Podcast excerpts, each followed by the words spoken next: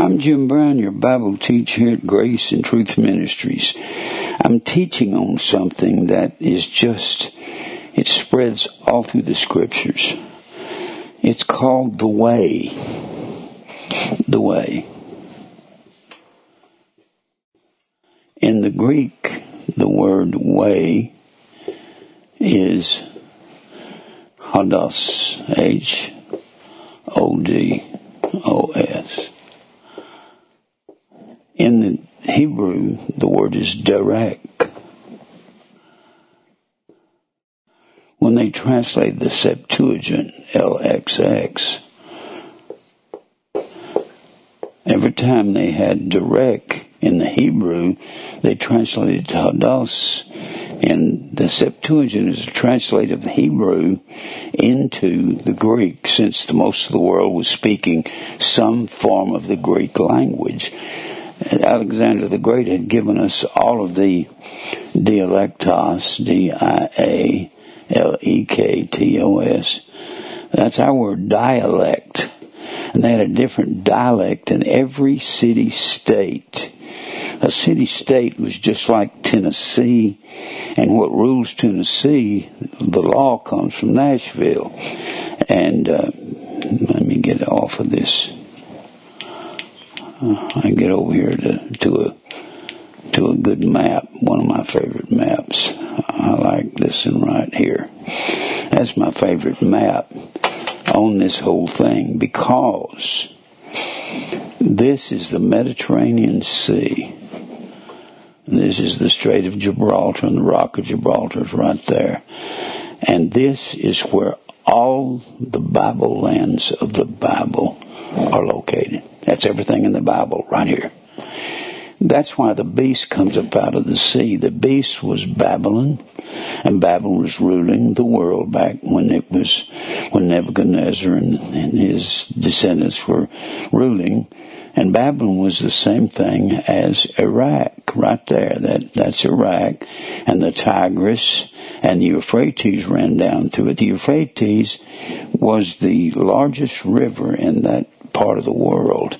And they shipped more goods to all over Asia and Asia Minor and into this area up here. And when Babylon fell to Persia, and Persia was Iran and Afghanistan. And Afghanistan and I wish I had that map over here so I could show it to you, but that's a world map over there. And Afghanistan, Pakistan, Turkestan, all the stands was Persia, Iran particularly. And then uh, Persia overthrows Babylon, and Persia rules most of the world at that time. And then Persia is overthrown by Alexander the Great in Greece. That's Greece right there. And then this is the Peloponnesus down here. It looks like a little hand. There's a land bridge that connects southern uh, Greece. Northern Greece is called Macedon. M-A-C-E-D-O-N. Macedon was considered the country or redneck part of Greece. All the educational people were down here in Athens and Corinth and all this handout. That's called the Peloponnesus. Corinth was right right as you go down here to this hand.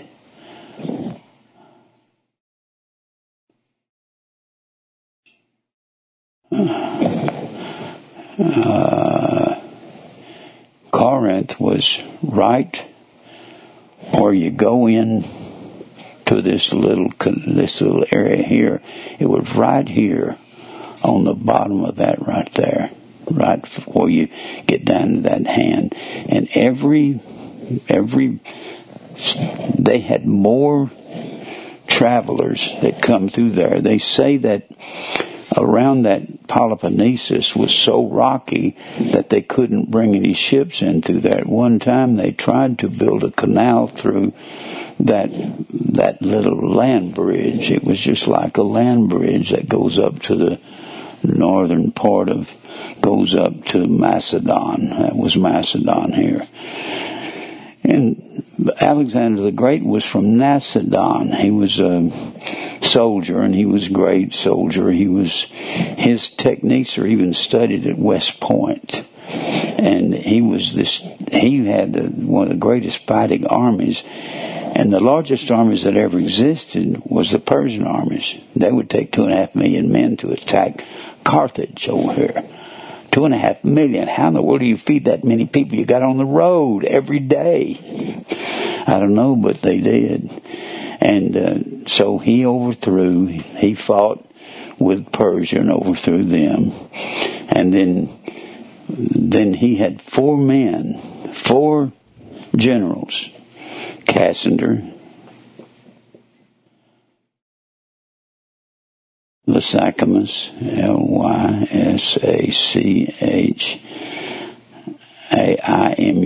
Lysachamus. Then he had Ptolemy, and he had Seleucus. Seleucus was the most powerful of his generals. He got the lion's share of the empire. And the Seleucian kings were the kings of this, of what we would call Syria right here. That was the Seleucian kings. But he was always trying to conquer Egypt and all these people over here. He was attacking everybody all the time. He was trying to build Syria to the strength of Rome, but there's no way he's going to do that. Roman Empire is called the beast with iron teeth because it could destroy everything and everybody. And they would the the Romans would allow everyone to rule themselves in the world. But if you got out of hand, they would send the Roman legions in and crush you. They were just, without a doubt, the greatest system. And it wasn't until all of these Ostrogoths and Visigoths and and the Goths and I don't know why they were Ostrogoths, Goths and Visigoths. The the Visigoths were considered the barbaric, most barbaric people of those people, and it was because of the Huns coming from the Far East. Huns come from from Mongolia, and they come from the Far East, and you had all of these the Vandals they would come, we get the word vandalize. We call kids back in the 50s or 60s vandals when they would go out and destroy things. That's where they got their name, from the Vandals.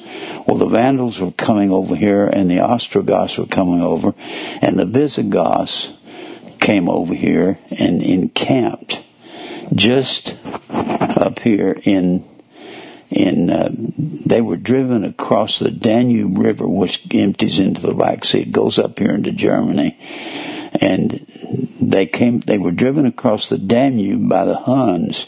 When they were driven across, that threw them into Roman territory, and Rome said, "We will start taxing them." And you don't do that to the Visigoths. They ride horseback, bareback. They carry bows and arrows and big spears, and they attack everybody in a moment, just at a, at a stroke. They don't care. They said, "You're not taxing us," and they just started attacking everything. And Constantine thought he's going to lose the empire to all of these pagans, Burgundians, the you had the the people from the north up here, the the Norsemen, the people, the Vikings that were coming down and attacking everybody. That's one thing that that the beast did not rule. The beast ruled over the Mediterranean. That's basically it. Of course, that was civilization to everybody. And if you look, if you watched the uh, Gladiator, at the beginning of the Gladiator, it had Maximus on the northern border of of Rome up in here attacking the Germanic tribes from up in here. And they were, you remember they were around this fires and they were, had some leg of something, growling like that and looked like a bunch of heathens. Well, they were, but so were the Romans when it came down to it. So because he was afraid he's going to lose the empire, he said, and and one other thing, he said, I cannot uh, stop the Christians from multiplying. We, we're killing them as fast as we can. They keep multiplying. So he said, what I'll do, I'll kill two birds with one stone. I will tell all these Huns and Vandals and and all these Burgundians and Visigoths and Goths and all these, they're just barbaric. They had a series called The Barbarians back in the 90s. You can get it at, at one of these uh, Best Buy. You can go down there and order them. It's called The Barbarians. It's all about this story right here. And and so he said, I will bring their gods into the church. They served sun and tree gods. How do you know that? Because the Bible says Babylon mothered all idolatry in Revelation 17 and 5. And so if Babylon mothered it all, everywhere you find idol worship, whether it's Israel for 500 years going after Baal in the Grove, or whether it's these here coming down here and attacking all the world. And so Constantine at Rome said, we'll stop all this this attacking one another We'll bring their gods into the church and the Christians can come into the church and they compromised and brought all this brought all these uh, the the the way they worship their gods, the sun and tree god, and they renamed the feast of Saturn here at Rome Christ Mass, Christmas. That's where it came in. And it doesn't matter whether anybody liked it, that's the truth. That's a true story. Now, I don't know what got me on that. I just thought I'd tell you that. And Seleucus was, he was a character. He tried to attack everybody and he wanted to build himself something like the Roman Empire. Now, we're talking about there is a way, it's called a narrow way. I've been using two I ought to go over that once in a while and let people know why God. It's over this very reason that God scattered Israel. Israel got involved in the worship of northern Jordan, which was the land of Ammon, southern Jordan, which was Moab, and the land of Moab, they got Shemash over into Israel. Shemash was the sun god from Ammon. They got, they got, they brought in uh, Molech, Moloch, Milcom, Malcolm, all the same God, and brought them over to Israel. And they worship Rimmon from Syria, and they worship Bel in the Grove from up here in Tyre and Sidon, which is we call Lebanon, and they worship the gods of Egypt. So God says, I'll I will take care of all of you. And we went through that studying Jeremiah. That's why God brought Babylon over here and attacked all these people and destroyed all of them. And Babylon was kind of, they were a sword in God's hand. They were, in a sense, they were the good guys in all that. Because Israel was rebelling against them and against God. Anyway, what I've been doing, what God did with these people, He said, You've got a narrow way that you have to, and that narrow way is a picture. Narrow way. You'll see this along the way. That is a picture of Israel going through the through all of this this when they leave Egypt, Egypt they cross the Dead Sea, they go down here to Mount Sinai and get the law of God, and then they go up here to Kadesh Barnea. God causes them wander through the wilderness for 40 years until he kills off all rebellion, until he brings them into Egypt, uh, Egypt, into Israel, and he calls that their rest. This narrow way is a picture. This Israel going through this desert for 40 years is a picture of the narrow way. That's the narrow way. That's hard life that they had there. They didn't have any food when they left. There were probably about two and a half million men and women that left Egypt.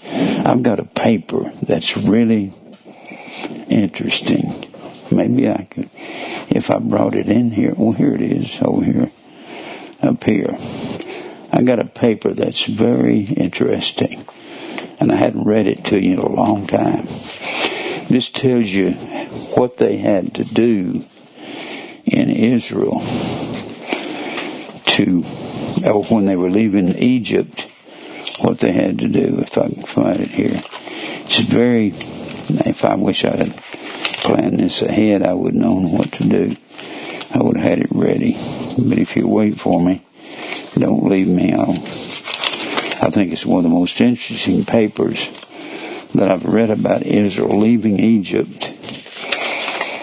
I mean, it is, I got, this is a special packet that I put papers I want to be able to go to quickly.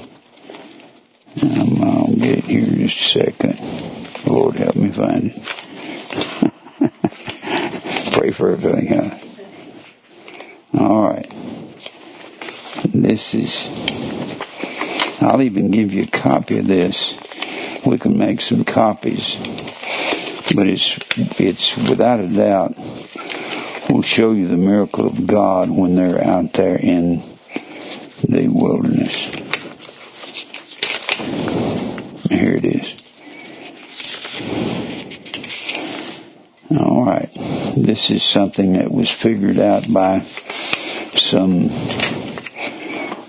uh, authority of some kind.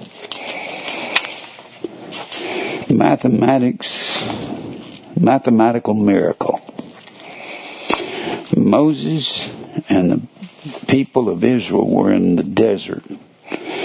But what was he going to do with them? What was Moses or God going to do? They had to be fed. And feeding two or three million people requires a lot of food every day. According to the quartermaster general in the army, it is reported that Moses would have would have to have 1,500 tons of food each day.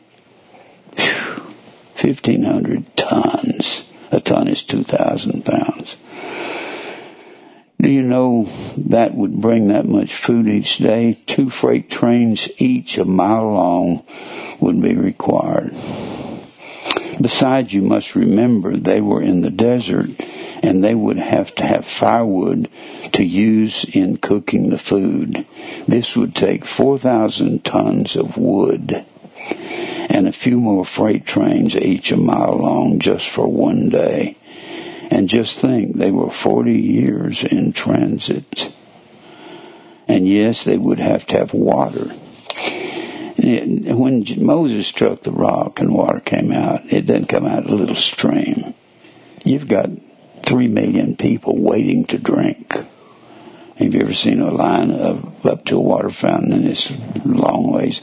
These were, they had to come out in a form of a river. If they only had enough to drink and wash a few dishes, it would take 11 million gallons each day. And a freight train with tank cars 1,800 miles long just to bring water. And then another thing, they had to get across the Red Sea in one night. If they went on a narrow path, double file, the line would be 800 miles long. I keep saying, when God opened up the Red Sea with the east wind, he had to blow it back so far they couldn't see it. It wasn't like those two walls of water that you see in these movies. And you think Pharaoh was going to be stupid enough to take his chest down between a wall of water on this side that's high as a skyscraper and one on this side and it's only about 50 feet in between. He ain't going to go that. When he saw the waves coming, they were coming from a distance and he was down there and he was so far away. Look at tidal wave it may have been 50 miles to the between those between those big walls of water. It would require 35 days and nights to get through for all those people to walk through. So there had to be a space in the Red Sea three miles wide so they could walk 5,000 abreast to get over in one night. But then another problem, each time they camp at the end of the day, a campground two thirds the size of the state of Rhode Island was required. Or a total of seven, 750 square miles. They had to have that to camp. Think of it. This much space just for nightly camping. Do you think Moses figured all this out before he left Egypt? I think not. You see, Moses believed in God, and God took care of those things for him. Now, do you think God has any pro- problem taking care of all of our needs? Huh? I don't think so. All right, let me get back to the way. The way is a, the way is a picture of what's going on in the wilderness. Now, what I'm going to do, I'm using two verses two as a springboard verses to go through this. First of all, I want us to go over to Matthew. Matthew, the seventh chapter, and we're going to read this. And I'm going to read you some things about the way. Matthew, the seventh chapter.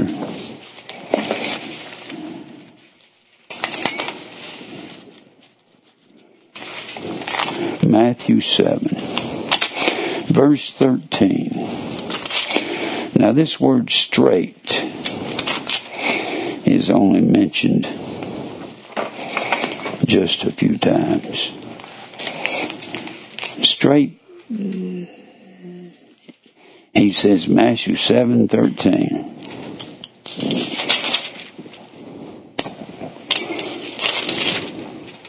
if I'm in Mark that won't work y'all just stick with me. 7:13 enter ye in at the strait gate. Enter is the word I circle my E I S. E R C H O M A I you can pronounce this ice or ease, however you want to pronounce it. I don't care. I circle my. Ice means that's the same word when Jesus commanded them in the 28th chapter of Matthew in the Great Commission to go in all the world and teach all nations, baptizing them in. That means to sink into, to sink into but not come out of. Enter ye in. Enter, and it comes from ice and ergon. Ergon means to labor or to work. That's a common word for labor. So it comes from ice ergon.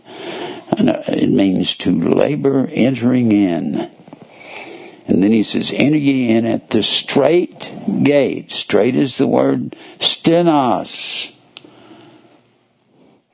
It means there is an opening and it's and it's narrow and narrow and strait go together. It's a narrow way, a narrow hodos, or hodos, however you want to pronounce it, I don't care. Hodos, strait is the gate, narrow is the way, the way. Now I'm going to read some other places the word narrow is, but it's not the word narrow. This is why you need a Strong's Concordance. It'll be some other word. Stenos, enter is here, enter at the strait gate. Strait is that word, stenos. When you get into through the rest of the Bible, and you see, I keep saying, you have a noun form of a word, then you have a verb form. The verb form of stenos, stenos is the noun. A noun is a person, place, or thing. This is a thing. The verb form of stenos is stenazo, S-T-E-N-A-Z-O. It doesn't sound anything like stenos when you translate it to our language. The word is groan. Stenazo being the verb form That's what you feel like when you're going through the strait gate and you go into the narrow way. Narrow is the word thalibo, T-H-L-I-B-O. Thalibo is a form, it's a, this is a verb form of the noun thlipsis, T-H-L-I-P-S-I-S. Every time you find the word tribulation, every time you find it, it is this word thlipsis. When Paul said we must through much tribulation enter the kingdom of God, Acts 14.22. 14.22 this is what you're going to have to put up with in the narrow way. You hear about the straight and the narrow way all your life. This is what we're required to be in. There's a straight and a narrow way, and it's full of tribulation and trial. That's where they stoned Paul and left him for dead outside the city of Lystra. Now, Paul Paul looked like he'd been on a camel that had been running 50 miles an hour running into a brick wall. That's what he looked like. Because when they stoned men, they would take them up on a high place and throw them down, maybe 20, 30 feet high, hoping to break their neck or make them crippled by breaking their back. And if they didn't kill them by that, they would throw these big 20, 25, 30 pound stones up on them. They didn't just throw rocks at them. That wouldn't be so bad. They really put man through uh, unbelievable uh, problem whenever they stoned him. And um, he looked like he was, he probably had bones broke all to pieces and had to be wired up and, and they put bandage on him. The thing is, he got up on his feet and went right on down to Derbe and then decided I'm going to come back to Lystra and go back to Iconium and then go back to Antioch and see how everybody's doing. And he's broken all to pieces. That's what we have to go through mentally or spiritually when we're in the way. There, you cannot go to heaven without being in the way. And then he says, and broad is the way that leads to destruction, and many there be that go in thereat. Many, many going into destruction that's because they're vessels of wrath fitted to destruction. Katertizo, C-A-K-A-T-E-R-T-I-Z-O.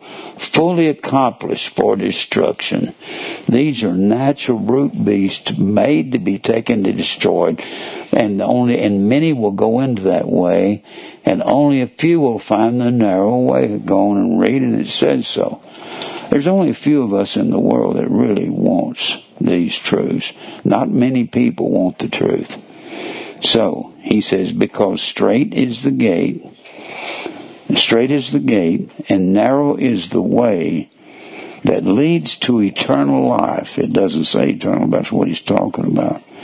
And few there be that find it. Few. Oligos. O-L-I-G-O-S. Oligos means a puny number are going to believe predestination. God does not love everybody. God loved Jacob and hated Esau before either one were born, before either one had done any good or evil. Predestination's true. Only a few of us in the world are going to believe that. There's not many. We have, we're on TV in about 275 towns and cities we don't have that many calls come in from the world.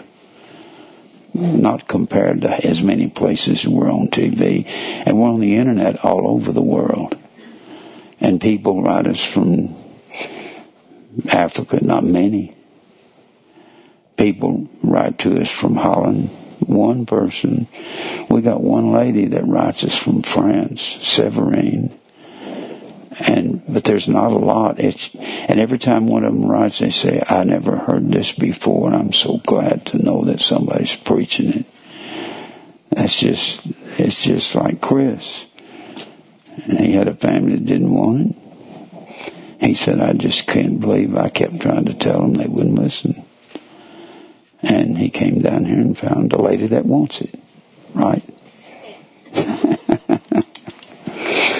it's, it's just not many that want it. And I have people calling me and say, but you don't understand. None of my family wants tears. I say, hey, I do understand too. None of my family wants it. That's the way it works. Now, I'm going to give you some of these other places that this word stenos is used. Let's go over here to Mark 3. Mark 3. Verse 7 Jesus withdrew himself with his disciples to the sea, and a great multitude from Galilee followed him, and from Judea, and from Jerusalem and from Idumea. Idumea is south of Israel. That's the land of Esau.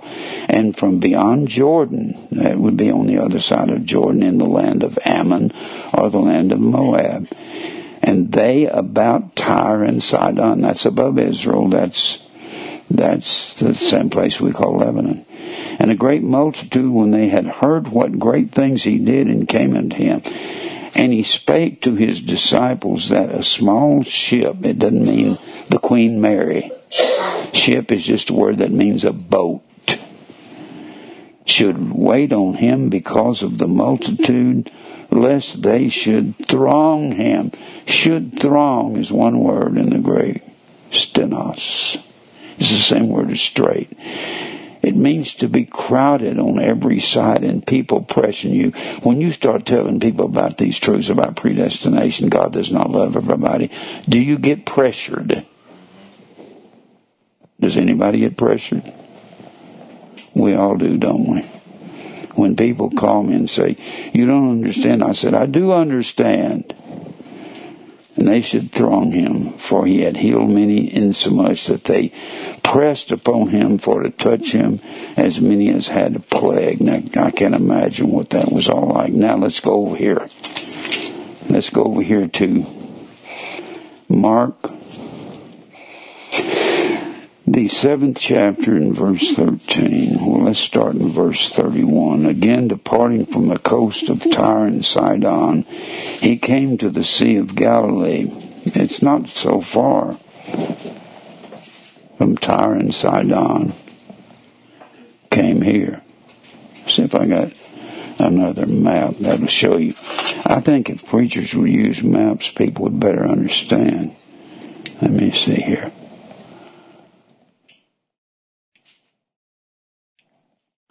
Well, maybe that one would do it. This would be Tyre and Sidon up here. They came to the Sea of Galilee. That's not so far. It's about 120 miles the length of Israel. So that's probably 20, 15 or 20 miles, something like that. You've got to, here's uh, kilometers. Uh, I don't know like how much kilometers. There's 20 kilometers there. 20, you can measure it like this. Probably about 40 kilometers, 45, something like that. Now, where was I? Mark 7. Okay. Mark 7 and verse 32. And they bring unto him one that was deaf and had an impediment in his speech, and they beseech him to put his hand upon him. And he took him aside from the multitude and put his fingers in his ears and spit and touched his tongue. And he looked up to heaven. He sighed. It's really funny, but that word sighed is the word stenazo. He groaned. He groaned over these people because they were all pressing him. He wanted to reach all of them and he just couldn't. Now, go over here to, I'm just wanting to show you these places. This is another place I love this right here. This is a verse I quote all the time. Luke 13 and 24. Well, let's read 23 and 24. Then said one of him, one him, Lord, are there few that be saved? And he said unto them, strive to enter in at the strait gate. When you're going into the strait gate, you have to be striving. This is a hard word. Agonizomai. A-G-O-N-I-Z-O-M-A-I.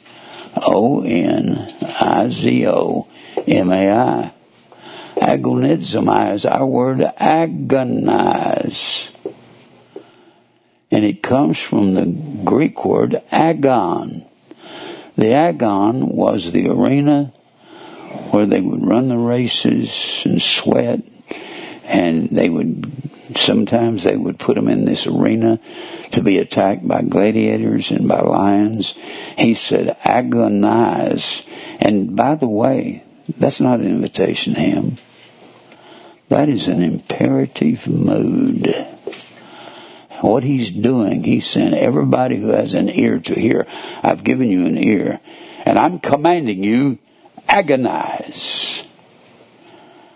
And that's not an invitation. That you're going to agonize within your own self about how you're living and what you're doing. You've got to say, I've got to change. And that's, you're going to enter in the narrow way.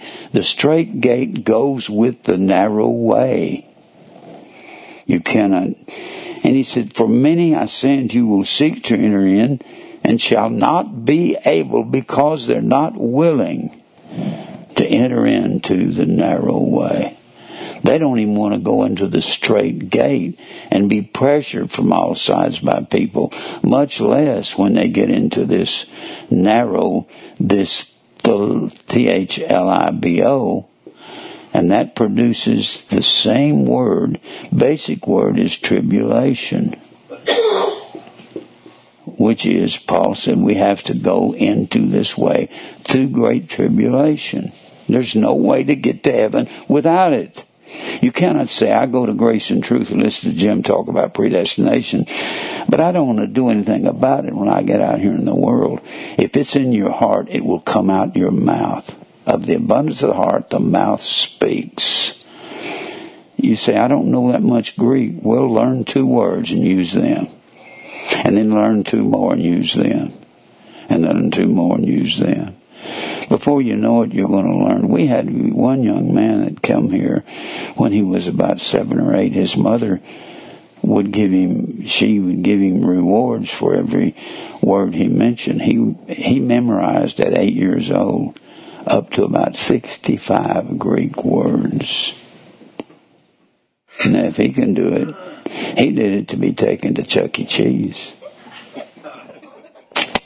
I won't take you to Chuck E. Cheese, but I tell you what, you'll have as much reward as if you're going to Chuck E. Cheese. Because when you get out here and you use these Greek words on people, they don't have any idea what you're talking about. Then you can explain it to them.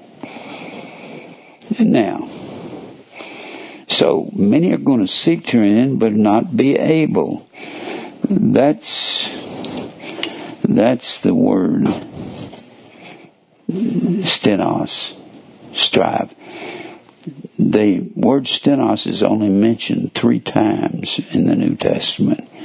It's Matthew 7, 13, 14, and Luke 13, 24. That's the only times it's used. But you've got stenazo, groan, mentioned many times. Now let's go over here to, I'm just going to give you some of these things. Let's go over here to Acts, the seventh chapter. Now, in this chapter, this is a chapter, this gives you the history of Israel. This is when Stephen, the first Christian martyr, is brought before the high priest and before the Sanhedrin. And he starts off telling you all about Abraham and being in Mesopotamia and the Chaldeans and, and he goes into the story of going into Egypt and being sold into Egypt and by Joseph and all of these things. And and he goes into this whole chapter. You want to read a summary of the Old Testament on Israel, read this chapter. This is a summary of everything that Israel went through. And then he gets to Moses here. Let me read a little bit about Moses. Moses uh, comes upon this Egyptian striving with one of his people, and he kills the Egyptian. When he kills him, Moses is 40 years old. Now, I made a mistake here a while back. I thought about it when I was going home. I thought, what did I say that for? I told you that Moses was 40 years old when he left Egypt. He wasn't 40 years old when he left Egypt. He was 40 years old when he killed the Egyptian. Killed the Egyptian. And then he left for 40 years. 40 years. And where he went, let me show you where he went. He left, ran for his life. He thought, the Pharaoh will kill me for having killed one of his subjects. And most of the people knew that Moses was uh, an adopted Jew into the house of Pharaoh. Let me see here.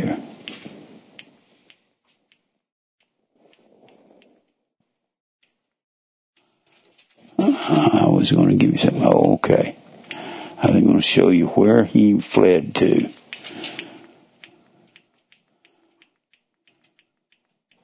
I need a way to talk to this so it'll give me a place. I know where it is. Okay. Moses fled. He was in Egypt. He fled to a place called Midian. It was just over. He left Egypt after he killed this Egyptian, came over to Midian, stayed there for 40 years, found his wife Zipporah, and then he comes back. He's 80 years old when he comes back, and when he sees the when he hears the voice coming out of the bush that is not consumed, it's a fiery bush in the fourth chapter of, of Exodus. He comes back. He's he's eighty. Then he sees this burning bush, and he goes up on the mountain, sees the burning bush, and God tells him to go to Pharaoh and tell Pharaoh, let my people go. Let people go. And then, then he's with Pharaoh from Exodus, the fourth chapter. God starts sending 12, 10 plagues. And then the last plague is the, is the death of the firstborn, of firstborn. And that's in the 12th chapter of Exodus. And through there, God kept saying after every one of these diseases that he brings, flies and darkness and murrain, which was disease of the cattle, and killing all of them. And after each one, God would harden Pharaoh's heart. God said, I will harden his heart. That's what the ninth chapter of Romans tells us whom he will, he hardeneth. He hardened his heart and he wouldn't let the people go. Finally, on the twelfth plague in the twelfth chapter of Exodus, that's the Passover. And they had to put the blood on the doorpost of their houses. And he said, when I see the blood, I will pass over you and the death angel won't come in and kill the firstborn. So, so they leave Egypt. Then that next chapter, 13th chapter, the 14th chapter, that's when Pharaoh comes up against the children of Israel. And they're crossing the Red Sea. And we've already talked about that. But when they get down into the Red Sea, the Bible says in the 14th chapter, God pulled the chariot wheels off of Pharaoh's armies. He said, now you drive against my people. You think that's not the sovereign will of God? There was no way Pharaoh and his armies going to get out of that. No way. Pharaoh's arms got drowned. Oh, Mary, don't you weep. And Moses is leaving. He's 80 years old. So they're 40 years in the wilderness. So he's 120 when God takes him up on Mount Nebo. We don't know if God killed him, but we know that when he was 120, he was as healthy as he was when he was 40. His strength was not abated when he got there at 120 years old. Course, God wouldn't let him cross the river because in Numbers the Numbers the 20th chapter, Moses had struck a rock twice when God told him to speak to the rock. And he got mad at the people, Moses did. Now, let's get back to the subject. Look over here and let's finish reading here. It's about Moses in the wilderness. And when 40 years were expired, verse 30, they appeared to him in the wilderness of Mount Sinai, the angel of the Lord in the flame of fire in a bush. When Moses saw it, he wondered at the sight, and as he drew near to behold it, the voice of the Lord came saying, I am the God of thy fathers, the God of Abraham, the God of Isaac, the God of Jacob. Then Moses trembled and durst not behold. Then said the Lord unto him, Put off the shoes from off thy feet, for the place where thou standest is holy ground. And I have seen and have seen the affliction of my people, which is in Egypt, and I have heard their groaning, their stenagmos. This is a form of the word stenos. S-T-E-N.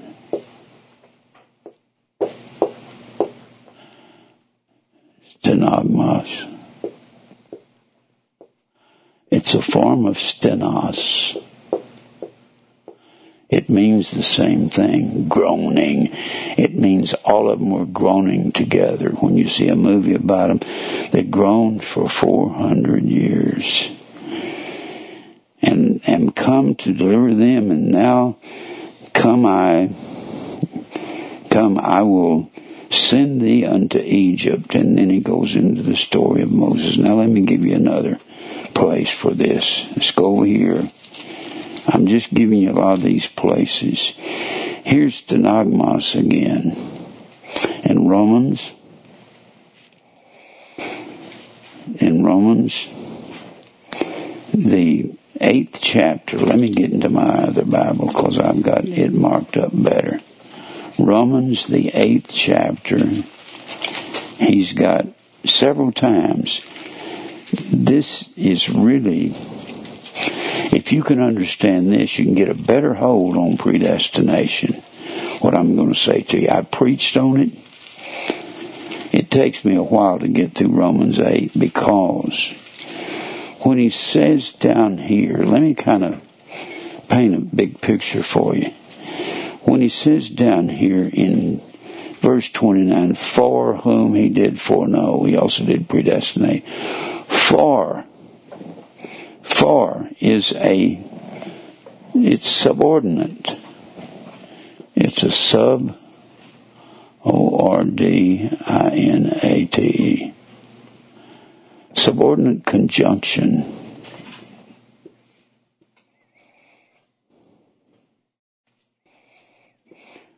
Don't start a sentence with for. Walk up to somebody and say, for, I have to go to the store. You just say, I have to go to the store. For being a subordinate conjunction means, subordinate means it has to obey what has been said. So when you look at Romans 8:29, for has to be obedient to the previous verses. For whom he did foreknow. He says in the verse before, and now that is a coordinating conjunction and coordinates what has been said to what's being said. For has a stronger belief to it. Everything that's been said has to, in order for the things to be said, it has to be obedient to what has been said. You understand what I'm saying? For. I'm going to the store for, my wife told me to you would say something before you say for. And so what he said previously, and we know that all things work together for good. We know. All things. What are the all things? It's things he just talked about. What he just talked about is groaning. So groaning has to do with Romans 8:28 and we know that all things work together for good to them that love God them who are the called Well, the called has to be the church, because called is kaleo. And there's only one called, and that's the ek kaleo or ecclesia, the way they, when they translate kaleo over to and couple it with ek, they make it ecclesia, E-K-K-L-E-S-I-A, and that is the word church. We are called out of this world just like they were called out of Egypt to go through the wilderness and go through all kinds of narrow ways, tribulation. Boy, that was a tough time. If you want to know what they went through, start in the 10th chapter of Numbers. Numbers 10 is when they leave Mount Sinai. They go up to Kadesh Barnea and they refuse to go in and fight the uh, most of the military men will not go in and fight those Anakims. And the men of Anak were in the place that we call the Gaza Strip. It was the land of the Philistines later, and that was where the Anakims were, and they were giants, Anak, or the Anakims. So they had a narrow way to go through through that entire thing. That's the same thing it's talking about here about us. Look here in Romans 8. You cannot have, and we know that all things work together for good, for whom he did foreknow, he also did predestinate, without the previous verses about groaning. In fact, you can't have it without going up here to verse 20. For the creature, the ktisis, K-T-S-I-S, that's you and I, KT men who are vessels of wrath, they're living in chaos. We are ktisis. A creature is one with organization to it. It has, it has programming to it. For the creature was made subject to vanity, and vanity is the word mataiotes, M-A-T-A-I-O-T-E-S. Let me erase some of this. I need the board. M A T A I O M A T A I O T E S. That's the word vanity. It means inutility. There's no has no use. Inutility or transientness. One who moves around doesn't have a place to sit down. Very unstable the creature Adam, it's talking about Adam, was made subject to vanity, but not willingly. It wasn't his will, it was God's will that he was made subject to this sinful nature. That's because God picked up this corrupt dust and made him out of corruption. And then he said, Thou shalt not, you can't keep from eating of that tree because you're made of corruption. Not willingly by, by reason of him just put God there for him. But by reason of God who hath subjected the same in hope, he made Adam subject to sin. And he couldn't keep from sinning, but he also has elpizo. E-L-P-I-Z-O. That is the word hope. It means to depend on promises promise that's made by God. It's not, I hope I get a new car. The promises have already made, been made. Even eternal life. Even the narrow way. Even the strait gate. Those are God's promises because He commands us to go through it. And we will. And then He says, but you can't have the groaning without a reason. See, everything backs up to everything else. Because the creature itself also shall be delivered from bondage of corruption. That shows you that the creature has to be the believer. into the glorious liberty of the children of God. For we know that the whole creation, that's us, believers, groaneth. And that word groaneth is sustenazo, S-U, S-T-E-N-A-Z-O. Stenazo is the same word. The word sue on the front of it is the same thing as sue, soom, sug. All those are forms of the same word. It means in fellowship. We groan together. Don't we? We call each other, we meet here and say, man, I talked to my mother and my father, and boy, they don't want to hear this. How many of y'all said that to me besides everybody? Everybody here has said that, haven't you? People don't want Christmas is pagan and God doesn't love everybody. Why? They've been brainwashed with their heathen mind that God loves everybody. And we all, and they think in Hollywood that everybody's going to heaven when they die. They think, yeah, Michael Landon died and he said he's going to be, uh, he's going to be an angel watching over, he's going to be a guardian angel watching over his wife and family. A guardian angel was a demon, you lame brain. It was the same thing as a genie.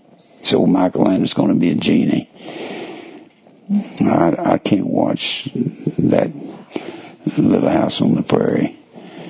He's got so many people, and he his wife on there that played his wife. She said he goes around using crude speech and language all the time. Went saying things to women that he shouldn't say. He was a kind of a thug. That's how he was raised, you know that? And he never did get out of it. He and he didn't pay people that he was supposed to pay. You can check that out on the internet. Some of them filed lawsuits against him because he never paid them right. So I don't like to watch him. Michael Landon? Yeah.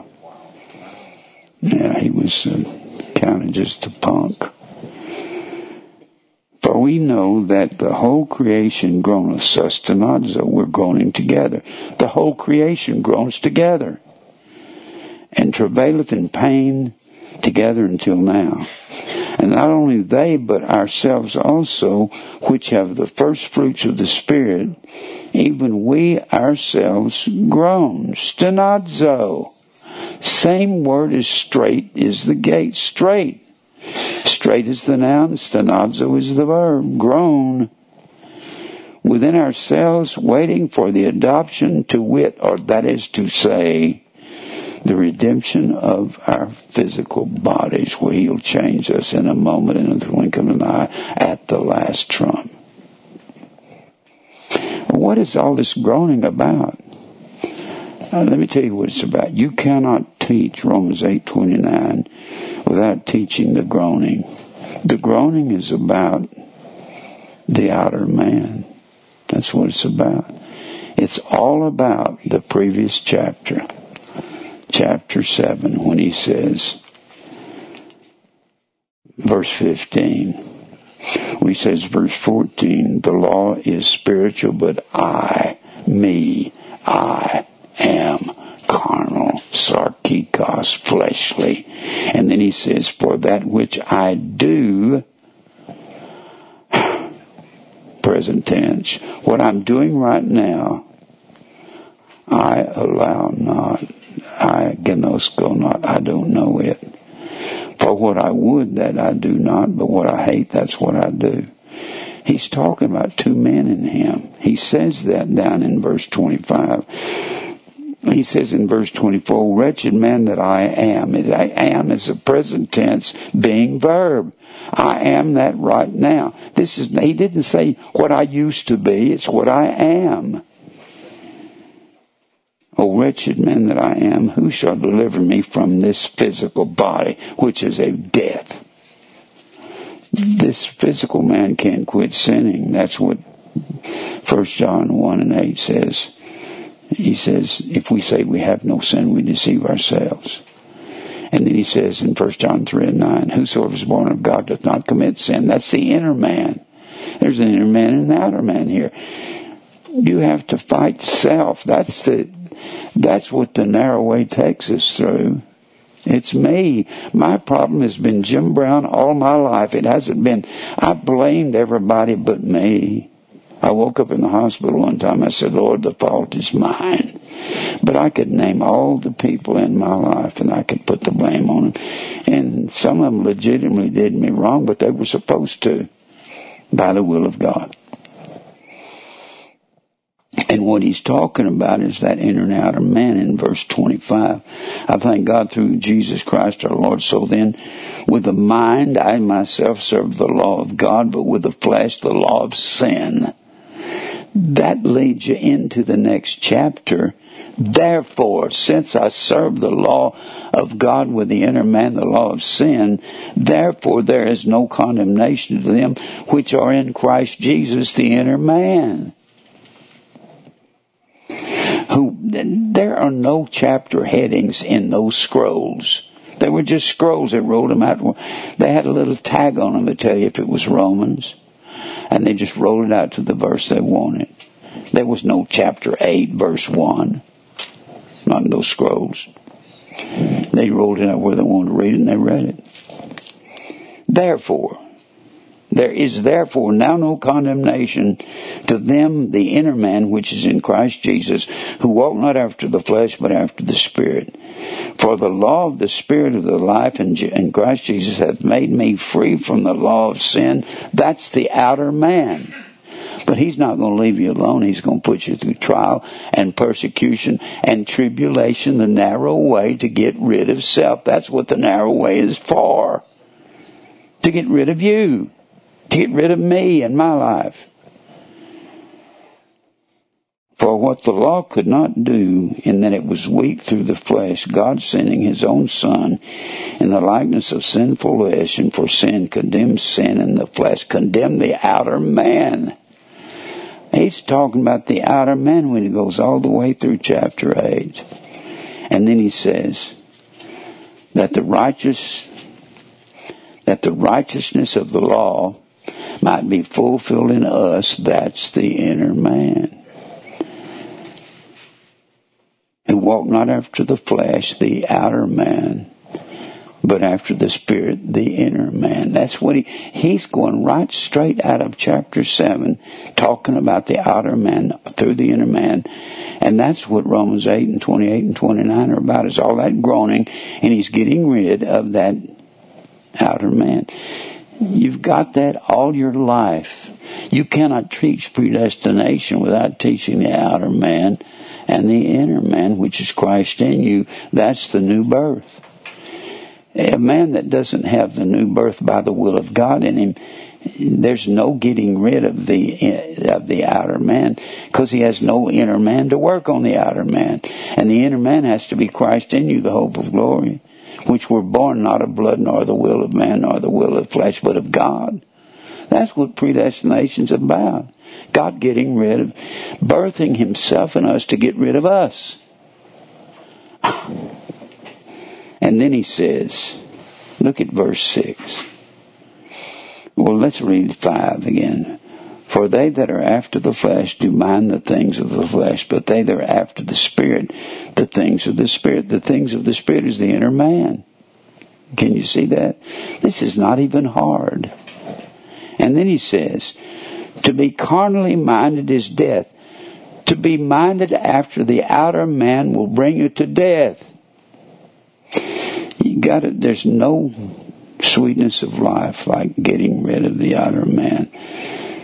I used to live wrong. Has anybody else lived wrong beside me? I've lived wrong. I would not want you to know my life story. Don't tell nobody about it. Those are things in the fifth chapter of Ephesians that are not even be discussed among the believer. He's made us new.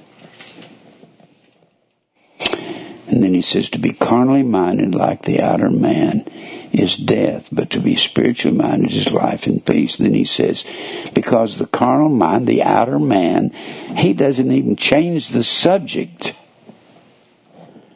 from the previous chapter. The carnal mind is enmity, echthra, The outer man is hostile to God. Echthra means hostile. E-C-H-T-H-R-A. E-C-H-T-H-R-A. To be friends with the world is an enemy of God, and friendship with the world is enmity. Same word in James 4, starting in verse 4. Is hostile to God. That outer man is hostile to God. It's real easy to condemn somebody else, but did you know that every one of us have enough evil in our flesh? Would do the things that Adolf Hitler did if God was, if He'll pull His restraining hand off of us. We'll go to the most dirty deeds. All of us. Nobody is worse than anybody else. Look at the things you did when you were living in the outer man, and you're ashamed of. I'm ashamed of. I sometimes I think of myself and and go, God, why did I do that? God, forgive me. He forgives me, and He can't remember it, but I can't forget it. And that's what keeps me on the strait and narrow way. So then, they that are in the flesh, the outer man, cannot please God. If you live for that outer man, you'll not please God and he'll just put you through more stenos, strait, narrow, thalibo way. And it is not fun to go through it. But you're not in the outer man, but in the inner man. It says you're not in the flesh, but in the spirit. You're still talking about the previous chapter if so be that the Spirit of God dwell in us, that's the inner man. Now, if any man have not the Spirit of Christ, he's none of his. The Spirit is the truth. John 14, 15, 16, John 15, 26, John 16, 13, 1 John 5 and 6. The Spirit is the truth. John 17, 17, thy word is truth. If a man doesn't have the Spirit, these Pentecostals say the Holy Spirit is the second work of God. No, it is not. It's the constant work of God in His people. Any that has not the Spirit of Christ is none of His. And if Christ be in you, the inner man, the body is dead because of sin. That's the outer man but the Spirit is life because of righteousness. But if the Spirit of Him that raised up Jesus, that's the inner man, from the dead dwell in you, he that raised up Christ from the dead shall also quicken your mortal bodies. Notice he didn't say he's going to quicken you into a new body at the end of time. He says he's going to quicken your mortal bodies. He's going to quicken the outer man to die and let the inner man take over the outer man. And you'll be quick and you'll start living righteously somewhere in your life. You have to. You go into heaven, that's the only way you go by the Spirit, which is the inner man. He's going to put you through so much hell on earth. You're going, he, that inner man is going to just put you through all kinds of narrow ways and all kinds of thalibo, tribulation, thlipsis, and that he'll burn out most of that inner man. Uh, the outer man, he'll burn most of that out. And when you're old, you'll just have a little thin veneer of the outer man, but not much. It's easier to live for God when you get old. You can't. Sin is hard work. Do you not know that?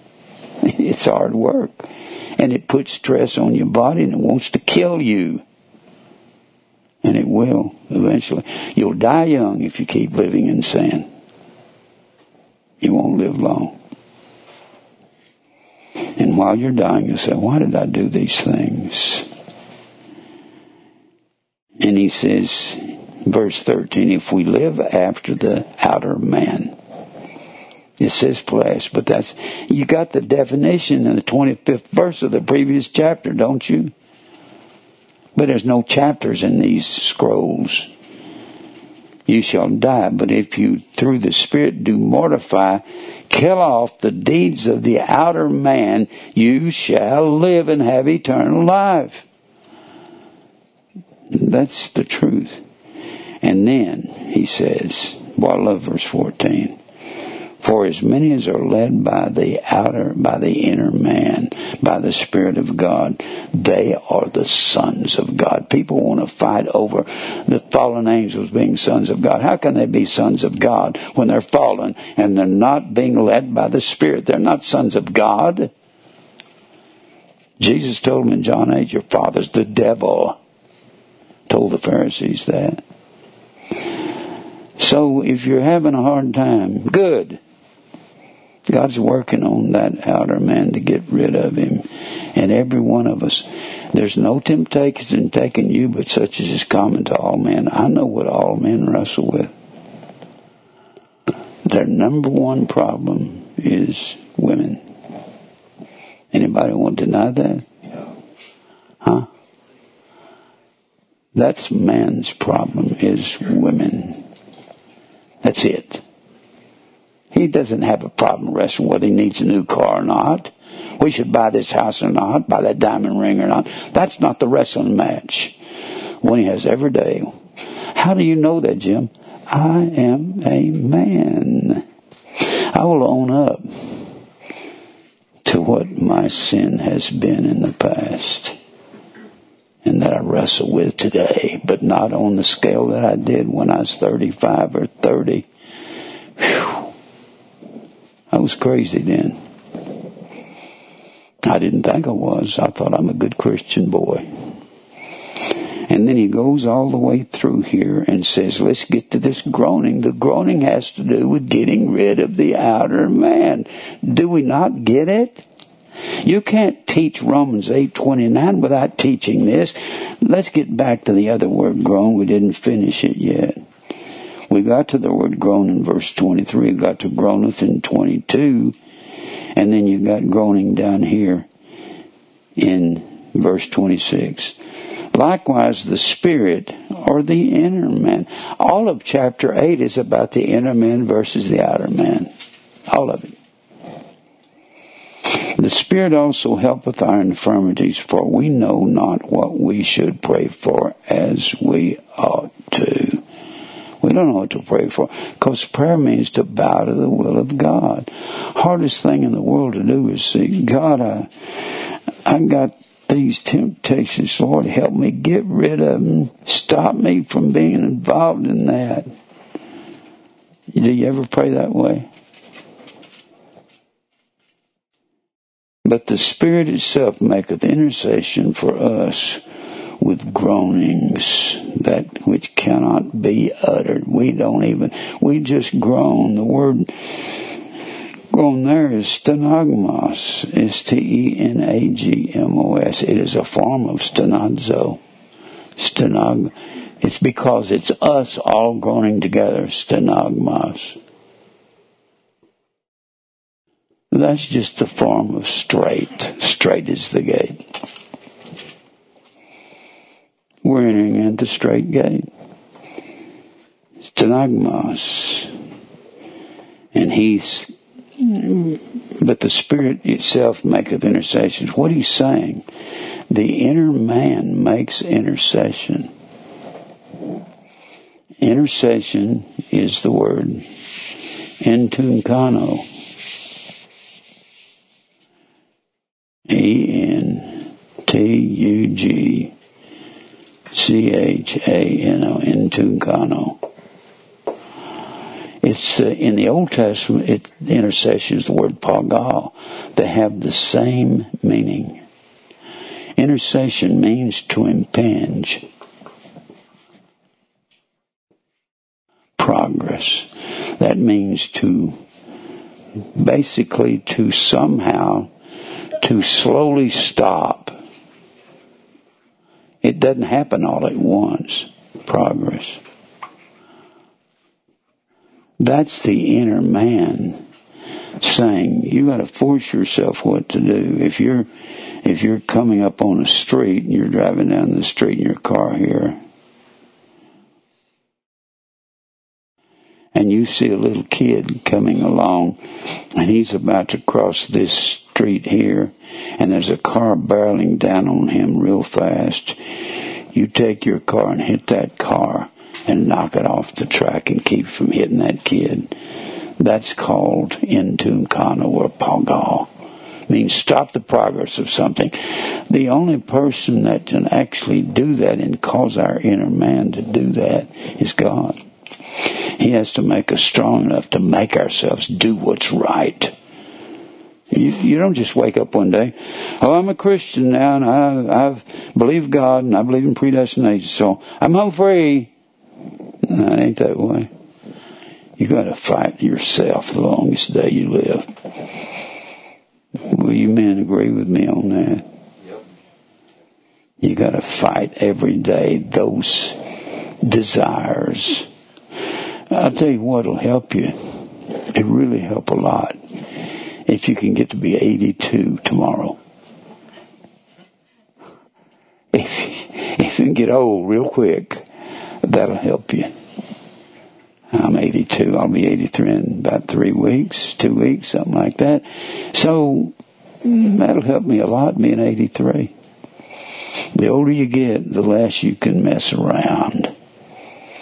I couldn't imagine going to some bar down here and wanting to flirt with some girl. That's hard work, isn't it? It is for an old man. When you're young, you don't know how hard it is and how, how much trouble it's going to get you into, but it will, especially if you belong to God. And then you get on down here. He that searcheth, verse 27, he that searcheth the hearts knoweth what is the mind of the Spirit. That's the inner man because he maketh intercession for the saints according to the will of God. according to the will of God. And we know, we, you know, he didn't say we're absolutely positively sure. He said we ido. Remember I've told you there's two common Greek words for the word know in the Greek. One is the word ido, E-I-D-O, and the word gnosko. Paul did not use the word gnosko here. Gnosko comes from gnosis, G-N-O-S-I-S. That's our word know. Oops, start with a G. That's our word know. It means to know. Know by learning. That's something you learn. Paul didn't use that word here any more than he used the same word in in Second Timothy, the first chapter, when he said, "I'm an apostle, preacher, and a teacher, and I'm suffering for this, and people are trying to kill me, and they were trying to kill me for being the same person that I used to want to kill." He said, when I was a Pharisee, I was out to get all the Christians. I, I was slaughtering the church. That's what he said in the ninth chapter of Romans, in the, the ninth chapter of Acts. He said, I made havoc of the church. I was killing them. That's what I wanted to do. And he said, because I was doing that, now I'm on the other side, and they're trying to kill me. The people that want to get rid of the Christians, he said, now I see who I believe in. That's your best knowing. You're an eyewitness to people trying to do to you what you used to try to do to other Christians. He said, now I see who I believe. in. that's the same word he said here. Now I've seen all my groaning. I've seen all my groaning.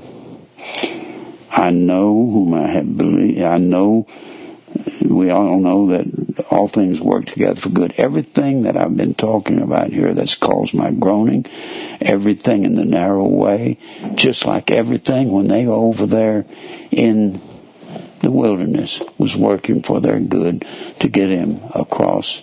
And God had to kill off a bunch of them that were unbelievers. That's when he says, for whom he did foreknow. The whom's that he did foreknow is all those inner mans on the on the previous part of this chapter. It's the inner man from chapter seven. Those are the whom's he foreknew. It's not talking about what's he foreknew. It's talking about the people he foreknew. Whom is the word whos? O-U-S. It's got the diacritical mark, which is a breathing sound. It's whos. It's masculine gender, plural. It's all the people that he foreknew as his family. He's going to make them groan, go through the strait and the narrow way. How much time do I have, Mike? 18, 13. 13. All right, let me go back to some of the other things. So now you understand groaning in this chapter is the same thing as the strait gate. When you're going through the strait and the narrow way, and God's commanding that every believer go through it. So when you're upset at the world, don't get upset at the world. Get upset at yourself. because that's what we're supposed to do. Go look in the mirror and say, hey, do this right and stop doing what you're doing. Do you think I haven't had to do that? I have been, I've been as big a sinner as anybody here. I have sung in about 250 military base, NCO, and officers club. You know what's in those clubs? Same thing as out here in these public clubs. Sin. That's all. I've seen generals and colonels and and top sergeants just involved in all kinds of sexual misconduct, running around somebody else's wife, just insanity. And I'll tell you what, you can't be subject to it without getting involved in it. Boy, you say, Jim, that's awful plain speech. There's no temptation taken one man, but such as is common to all men. So I know what's in men's hearts. I'm old and I'm willing to say, hey, I have been the worst. I'm not going to live like that anymore by the grace of God. Now, let me get back to some of these other words for these same things. All right. Let's go over here to 2 Corinthians 1 and verse 6. 2 Corinthians 1 verse 6. If you read this first chapter of first of Second Corinthians, you will say, Do I have to go through that? Yeah, you do.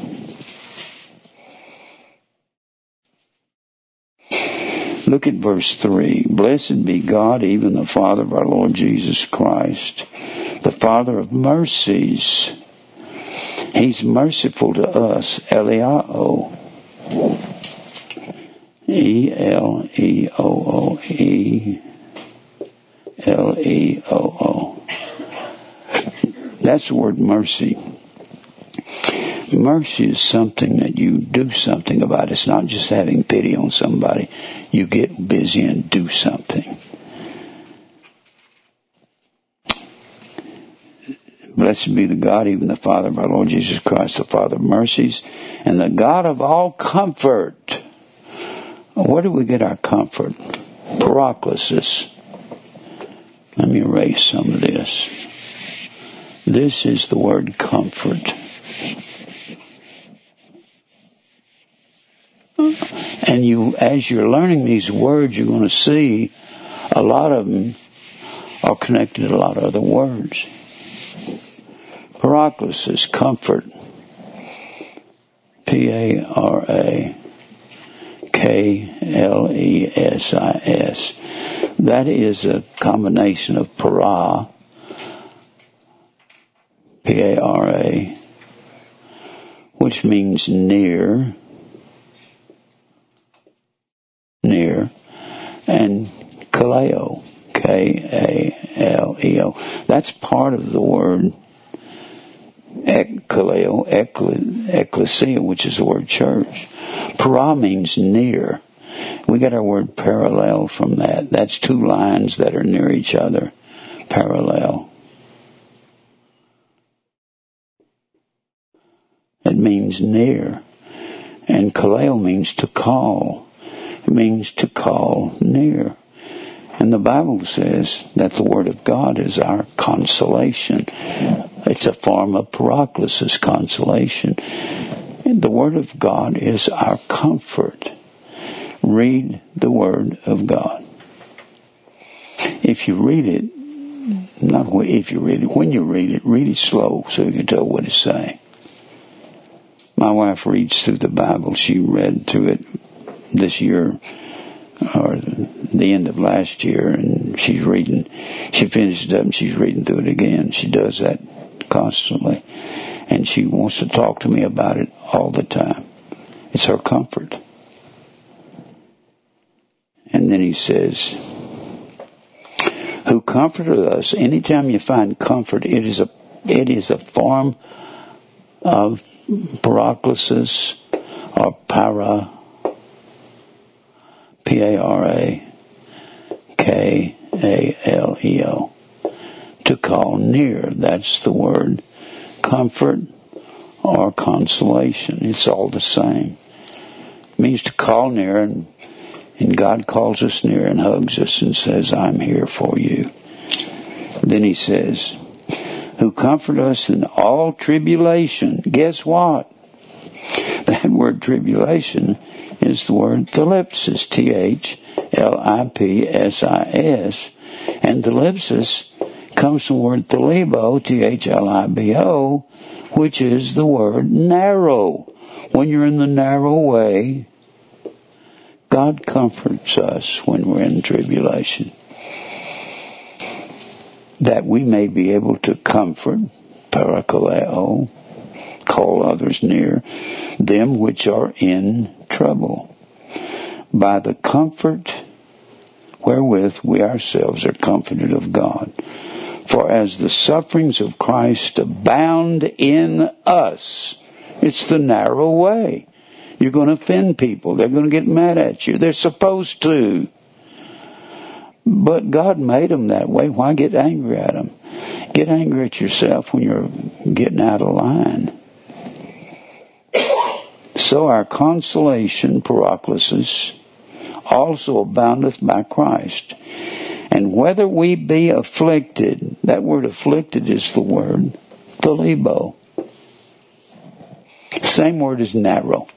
You're afflicted when you're going through the narrow way. Whether we be afflicted, it is for your paraklesis, your consolation.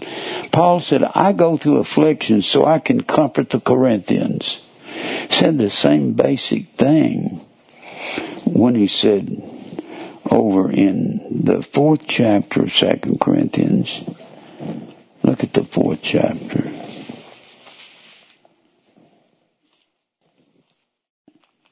He said in the fourth chapter, that's the fifth chapter, that won't get it. That's Romans, I'll never get that from here. All right. Fourth chapter, Second Corinthians. I love this chapter because it's it just lays down what we have to go through. He said, We are in verse in verse 7 we have this treasure in earthen vessels. That's the inner man. This is verse 7 that the excellency of the power may be of God and not in us for we are troubled. Thalibo same word as narrow. We are troubled on every side yet not distressed we're distressed. I got to go through that, but not today. It's the word steno, choreo, steno. I wonder where that comes from. S T E N O C H O R E O. Steno comes from stenos, steno choreo. Comes from stenos. And this word chorea, K O R E A, means land, expanse. It means the land or the area where you go through the strait and narrow way. That it means the same thing as the land that they were in over here, and they were there forty years in tribulation and trial. Many of them died. God killed a bunch of them for being rebellious. and they would get out of water and they'd get out of food and they'd say, they'd start murmuring against Moses and Aaron and say, we need to kill them and go back to Egypt. And that was a lot of trial, and some of them really didn't behave themselves. Aaron didn't behave himself. That was Moses' older brother. Miriam didn't behave herself, and God killed Miriam and Aaron. And they were believers. We are perplexed, but not in despair. We're not exaporeomai. I could spend a lot of time on that. That means completely without an answer. We're not completely without an answer. Paul said, when I was in Asia, and he's writing to other churches, he said, I was exaporeomai. He said, I was pressed out of measure in verse 8 of this same chapter. Pressed out of measure. I despaired of life. Exaporeomai. He said, I had no way out, only if God brought me out. If he went through this, do you think you have to go through it? To some degree. You may not have people chasing you and somebody letting you around over, down over a wall in a basket. They may not take you at the end of your life and put you in a Roman jail and then behead you like they did Paul. That's what tradition says, how he died. And then verse 9, persecuted but not forsaken, cast down but not destroyed. Always, this is us, always bearing about in our bodies the dying of the Lord. That's the inner man, or that's the outer man being died, having to die off. Jesus, that the life also of Jesus might be made manifest in our physical bodies when we live righteously. For we which live are always delivered unto death. The outer man has to keep dying. I die daily, Paul said. Take your cross and die daily for Jesus' sake, that the life also of Jesus might be made manifest in our mortal flesh. It's not talking about when we die and go be with the Lord in a new body. It's talking about the dying of the Lord Jesus has to be made manifest in our mortal flesh.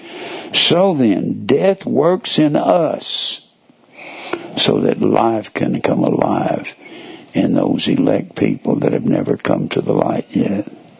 That's the whole reason we live right. So we can see that people are converted and having the same spirit of faith according as it is written, I believed and therefore have I spoken. We also believe therefore speak, knowing that he which raised up Jesus Christ shall raise up us also by Jesus. He's talking about in our physical bodies and shall present us with you. For all things are for our sakes, that the abundant grace might through the thanksgiving of many redound to the glory of God. For we, for which cause we faint not, but through our out, though our outward man perish. Yet the inward man is renewed every day. And our light affliction, thlipsis is but for a moment. It works for us a far more exceeding eternal weight of glory. That's all, that's what the narrow way is about. It's about what you and I have to go through as believers. And if you don't like it, tough. Because you got to go through it. I've had to go through it and I'm still going through it to some degree. Sometimes I get really depressed because I look at a world that doesn't believe God and I just say, God help me get through this. Let's pray. Father, thank you for truth. Thank you for this word you've given us, this narrow way. God fight our battles. We can't fight no more. I don't even know how to fight the world. I need to fight myself, this outer man. Thank you for being old, Lord. Because I don't know what I'd do if I had to deal with things like I used to deal with. age keeps us from doing that, Lord. Thank you for everything. We'll praise you in Christ's name. We pray, amen. Amen. I'm going to continue this. We haven't even started to begin to deal with the strait gate and the narrow way. We've got so much more to say on it.